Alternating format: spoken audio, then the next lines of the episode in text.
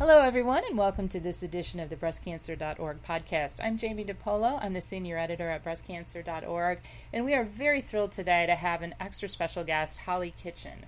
In two thousand twelve, Holly Kitchen was diagnosed with stage three breast cancer at age thirty-nine. She had a double mastectomy and went through a year of chemo, radiation, and hormonal therapy treatment.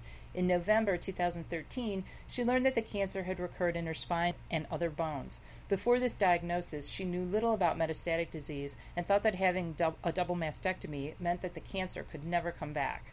To help educate more people about metastatic breast cancer, Holly posted a video she made last week on June fourth, and I'm sure a lot of folks out there have seen it. The response has been staggering. Millions of views, thousands of personal messages, and stories in media outlets around the world.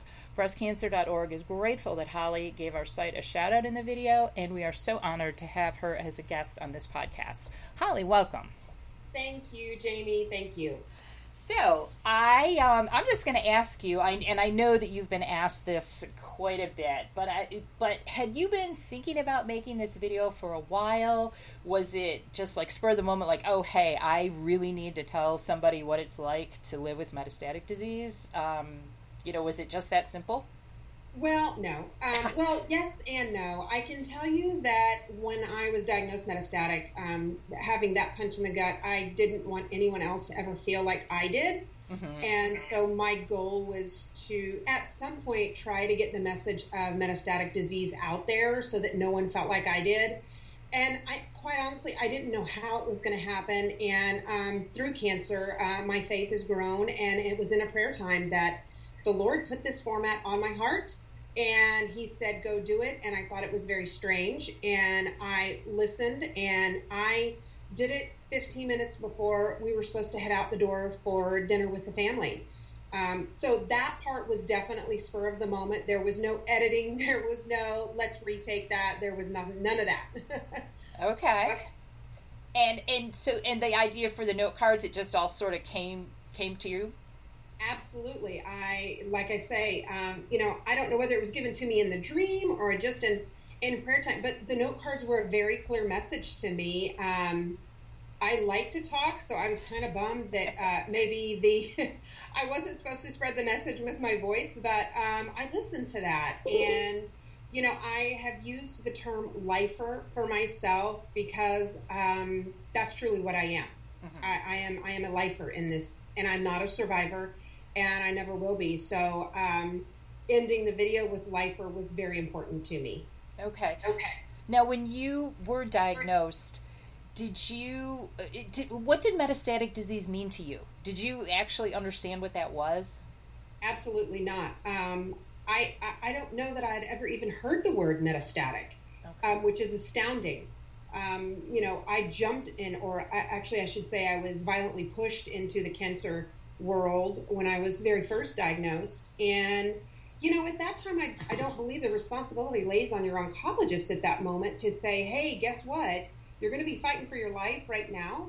But, um, yeah, metastatic disease exists. I don't, I don't believe that should be your oncologist's uh, responsibility. So maybe that's where my passion grew, was that um, I wanted other people to know the word metastatic existed.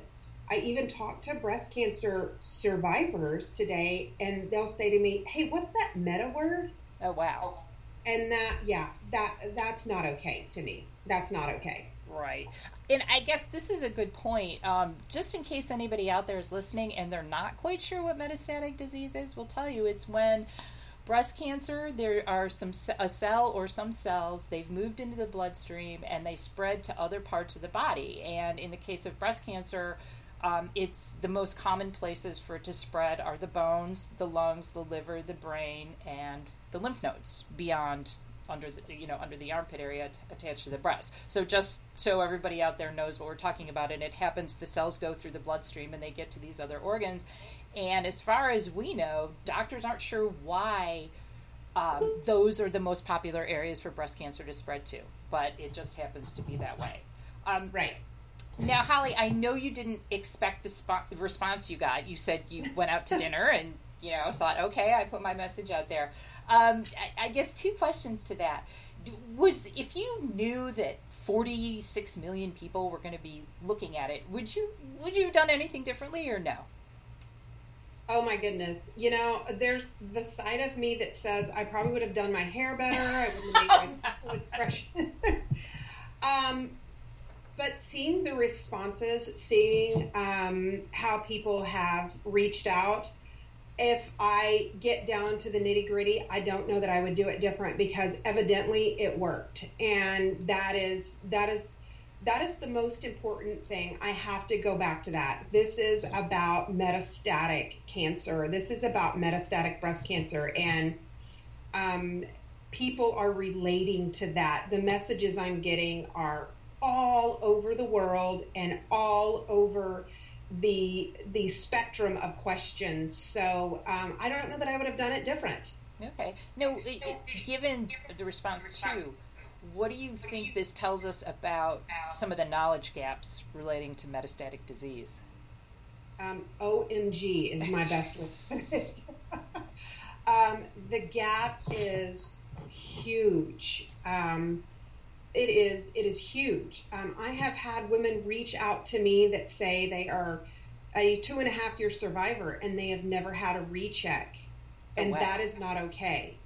I have had women say, I'm fifty years old, I've never had a mammogram, I just assumed if I got breast cancer, I would have a double mastectomy and be done. Mm. That is not okay. Um, so the the education gap is huge, and it needs to it needs to be narrowed dramatically. Now, it, it, and you use this card in your video, you, your understanding was that no boobs equaled no cancer. Um, so I guess what I'm wondering, and, and I don't want to like dwell on this sort of, as you call it, a punch to the gut situation, but I guess I'm wondering, so after you got that diagnosis, you know, what was your, what was your thought process? You know, I, clearly there was shock, anger, hurt, fear, all those kinds of things. Then was it one of education? Was it one of action? Um, I guess, you know, I'm trying to think that maybe what you went through could kind of help somebody else who's going through the same kind of situation. Right, right, right. Well, at first I was in complete disbelief and confusion, and I didn't understand that I had removed all of my breast tissue, gone through chemotherapy, gone through radiation, had a hysterectomy, but that breast cancer was still growing in my body.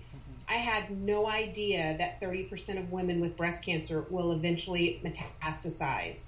I didn't even understand that the cancer cells in my bones were actually breast cancer when my doctor said it. Um, I thought it was bone cancer. Mm. Um, I was clueless to the science behind metastases, and so m- my risk as an earlier stage patient, um, everything flew out the window for me. Okay. Okay. And then did you... Um... Did you feel like you had to educate yourself? Did you find some resources out there? Did you talk to different doctors? Uh, yeah, my sweet, loving, dearing, lovely oncologist uh, stared me back in the face when I said, so is this bone cancer?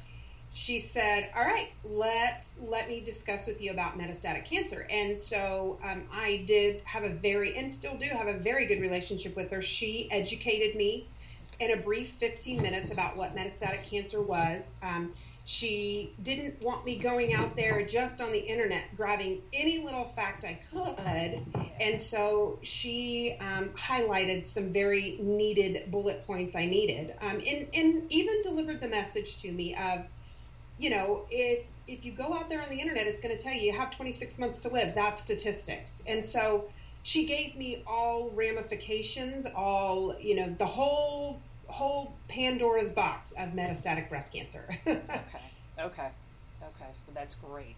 Um, now, I also know you've said that you're being flooded with questions from other patients, um, and you don't feel qualified to answer them. But are there um, certain questions you're hearing over and over again? Um, well, I shared just a few minutes ago, um, it, it, some people are giving me personal messages, even even not even just breast cancer, but, um, you know, they're asking me what my treatment was, mm. which, you know, I feel like sometimes people think, oh, she didn't do what I'm doing, so I, I don't have that risk. Right. Um, so I'm getting that. I'm, I'm getting, you know, what was your treatment? Mm. Um, and of course, I'm also getting, you know, people telling me they have the cure-all for me or the magic cure. And um, yeah, I'd like to just delete those, but people are kind and, and they mean well. But, um, you know, I, I have complete faith in my doctor. Um, and then questions of how often should I get rechecked after I'm done with breast cancer? You know, there's people reaching out, like I said, two and a half years later. Mm-hmm. Um, one woman is currently in chemo, and she said, okay, when I'm done, how often should I get checked? So those are kind of the reoccurring questions I'm getting. And um, if they get too much more difficult, I'm going to have to defer because I, I'm not a scientist. I'm not a researcher. I'm not a doctor. I'm just a patient. Right. Yeah. Right. And my oncologist is tired of answering my questions. No, I'm just kidding. No, of course not. There's there's never a bad question. But, you know, it's it is um, almost a little sad and scary that, that people don't feel they could ask their doctors those questions. Right, right. Um, you know, and I even had a woman make the comment to me because, I, you know, I had a picture on, on my Facebook page of my doctor and I at actually a breast cancer fundraiser. You know, we were arm in arm and smiling, and she said to me, you know, I'm a metastatic stage four patient, but I mean, I don't have that kind of relationship with my doctor. And I thought to myself, well, you need to. I mean, I think you you need to have a good relationship, a trust, a bond with the person that is giving your care to you, because they're not just a doctor writing you a prescription. They are someone that is has your quality of life at, at in their hands. Mm-hmm. And um that's one thing about my doctor is, is she's everything. I mean, she, yes, she may write me a prescription for chemo, but she's also giving me marriage advice. She's giving me children advice. She even gives me potty training advice. Excellent. Well, and I know um, I saw the picture you f- posted on your Facebook page of the when you got your scans and how when you came out, the team was holding up note cards. Yes, which, that was, yes, very, very kind. Um, you get bonds with people through this whole lifer phase, and you see the same faces, and sure. It makes things less intimidating. It makes things less grueling. It makes it makes you feel like you're human and that you matter, and that's the kind of hope we need in this metastatic world. Um, we need the smiles, the warmth, and the love, no matter if it is a PET scan, chemotherapy, or an ex, you know, we need it all the way around because we're humans, we're moms, we're business owners, we're workers, we're, there's even dads. So, you know, I never want to leave out the men in this fight either. Mm-hmm, mm-hmm. Well, and that's a good lead in because I was wondering, a lot of people say, we hear this on our discussion boards, I've people have said it to me, I don't know what to say to someone who's been diagnosed with metastatic disease. I, I, I don't have the words, I'm not familiar with it. And so I kind of have two questions for you. What would you tell people not to say? Because I know there are things that you don't want to hear. And what would you tell people to say? Okay, well, I can tell you that the most of the things in my video I would tell you not to say. Now, I, I, I believe people are, are kind and loving and caring, and that's why they are saying something. And so that's why in my video I said, I'm not saying this to shame anyone, because let me tell you, my friends reached out to me and said, oh my gosh, I said that to you once, and I'm so sorry. And that wasn't my point in saying it. Right. It just, it, it gets a little tiresome, um, you know, and there's still so many misconceptions out there about metastatic disease. Um You know, the crazy cure-alls are a little hard to take every now and then. You know, it's not about an apricot seed or asparagus or, you know, eating this or not eating that or taking this pill. Um, you know, but you look so healthy, or, oh, you still have your hair, but you're in chemo. Those are the things that are, are kind of difficult to take because you realize the misconception of metastatic disease is out there. Mm-hmm. Um, and to tell people, what do you say with someone with metastatic cancer? I don't know that there is a blanket statement. I think you got to know the person. I think, um, man, I'm thinking about you, or, you know, I'm praying for you, but really pray, like I said in my right. video. Right. And, um, you know, maybe just reach out and do something kind for them. You know, hey, can I run to the grocery store for you? Um, we are tired. Um, we are tired all the time. Yes, every mom is tired, but a metastatic cancer patient is super tired. Um, so I would just say, you know, try to be as kind as you can and just listen to your heart. Um, and if you happen to say, keep fighting, that's really, it's okay. Um, you know, I, I don't want anyone to think to be silent to metastatic patients, because we really do want to hear from you. So if you happen to say something wrong, don't think it's wrong. Um, just know sometimes we might roll our eyes at you. That's that's fair. And I know, because when you you see a lot when somebody is diagnosed with early stage disease, first diagnosed, there's a lot of, oh, you know, let me bring you a dinner, let me, you know, clean your house, let me do these things for you. But when somebody is metastatic and it's chronic and it's ongoing, I think people don't know what to do. Like, should I should I help? Does she need it? I don't know. So, you know, I think your points are very well taken and can be very helpful to some people, because, yeah, offer to help. And if the person doesn't need it, the person will say thank you. But if they do, they'll be very grateful and accept you for it, you know, right, right. take you up on your offer. Um, so you have now your support group, as you call it, Holly Kitchen and the Cancer Lifers. Yes. Yes, and we have some followers. Yay. That's great. So tell me what that support group means to you. What what benefits do you get from that? Well, the women pictured in there, I'll tell you that this um, the same day, let me go back to my the day of my Mets diagnosis, okay. um, because the same day, uh, my oncologist, once she delivered the news and informed me about, about what a metastatic disease was, and she walked kindly walked out of the room and said, I'll be right back. And when she came back in, she had her little post-it note, and she said, um, call this girl. Um, she's in a local support group, and you need to get connected with them, because I never connected the first round. I didn't think I needed support. I just thought, eh, it's breast cancer. I'll get through this. I don't want to associate myself with you cancer people, mm-hmm. um, which I couldn't have been more wrong about. Um So she directed to me um, the Breast Cancer Resource Center um, here in Austin. Um, it's the Lotus Forum group. It's a group for young stage four women. Um, and meeting them immediately calmed my panic and gave me such hope. I walked in the room and they were laughing. And I think I thought to myself, why are you guys laughing? You're dying. Um, and some of the women have been thriving for years with the metastatic uh, diagnosis. And that is hope. You know, they've helped me renew my hope in a full life despite my disease. Um, and we share lots and lots of laughs. Um, they get me. I can send them one text and they understand me. Um, and having a group that understands this on a personal level, um, ha- it's meant the world to me. The fact that they're all younger, many with small children just like me, um, has been very important. And that we're younger metastatic patients, um, we face unique challenges, you know, while going through this. Um, you know, and they've helped me, they, they helped guide me um, on talking with my kids about cancer, you know.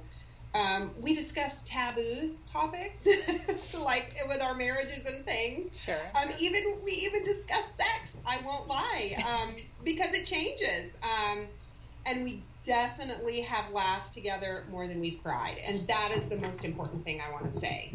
Um, very, very, very thankful for the B C R C group, for sure. That's great. And you said that that because they're all younger, that makes it so important, because I'm sure that the whatever the challenges you're facing, the the questions you have are very, very different from somebody who say who's seventy-five and metastatic.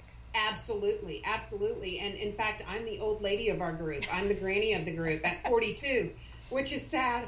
Um, but yes, um, you know, because we're all, um, you know, r- raising children, and, um, you know, we have struggles in our marriages and, you know, with our families that don't get it. mm-hmm, mm-hmm. And um, so, yes, we're in the same stages in our lives. And so that part is so important. And I hate to say that I'm the grandma of the group. That's that's sad for me. Um, um, I'm definitely not the wise one of the group, as a side note.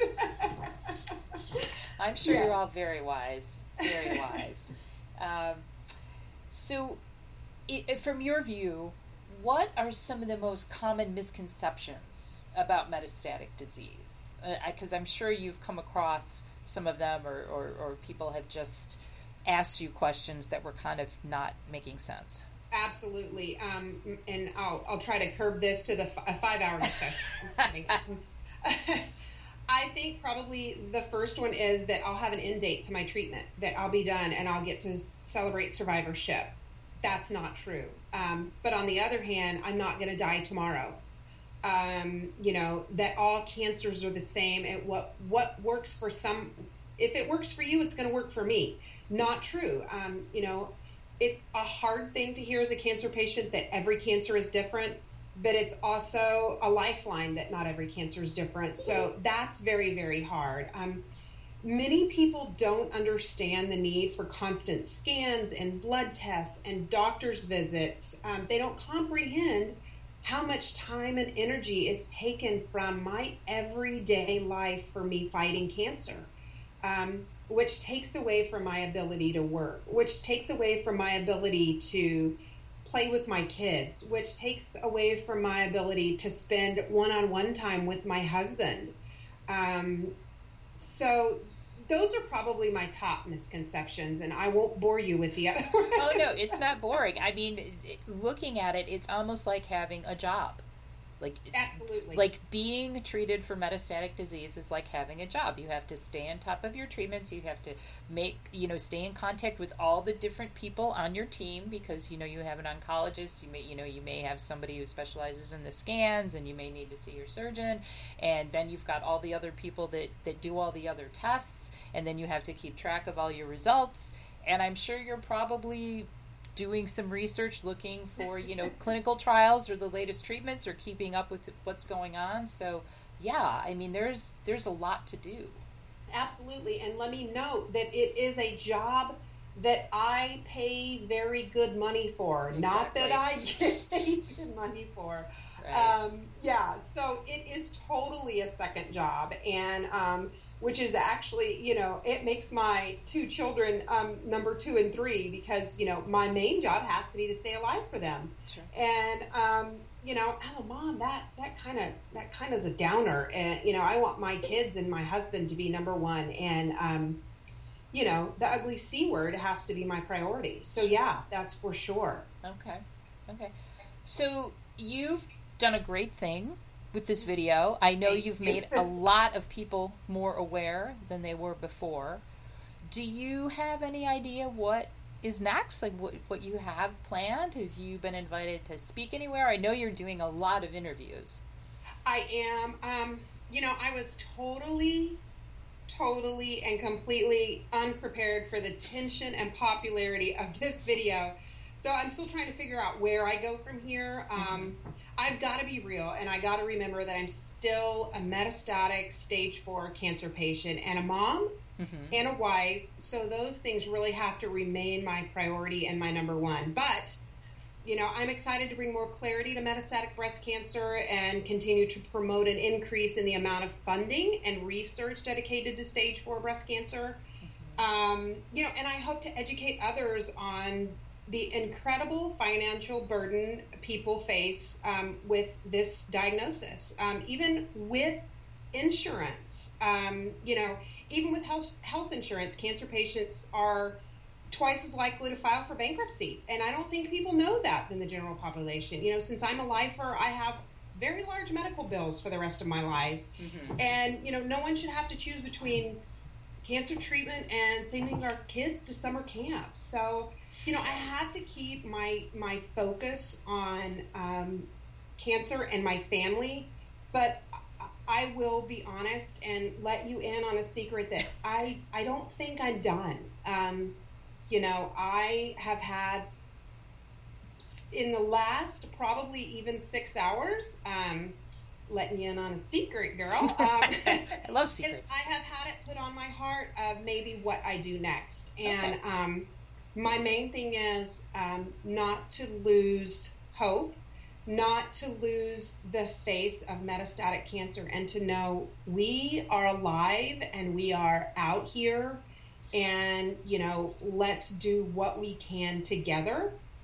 Um, I am trying to respond to all the Facebook messages. Oh, wow. And um, because I think it is very important. Um, I don't promise to answer everyone with the magic cure-all, mm-hmm. but um, if you're reaching out to me and you say, um, look, I, I want to know this, or where do you get your inspiration, please just be patient with me um, and know that I'm a human, I'm a cancer patient, I'm a mom, and I'm a wife, and but I am I'm a lifer with you. And if you're listening to this and you've sent me a message, I'm gonna reach out. Um, don't lose hope in me, and don't you dare lose hope in in this fight. And um, I just I want to remain real. I really do. That's the bottom line. I want to remain real.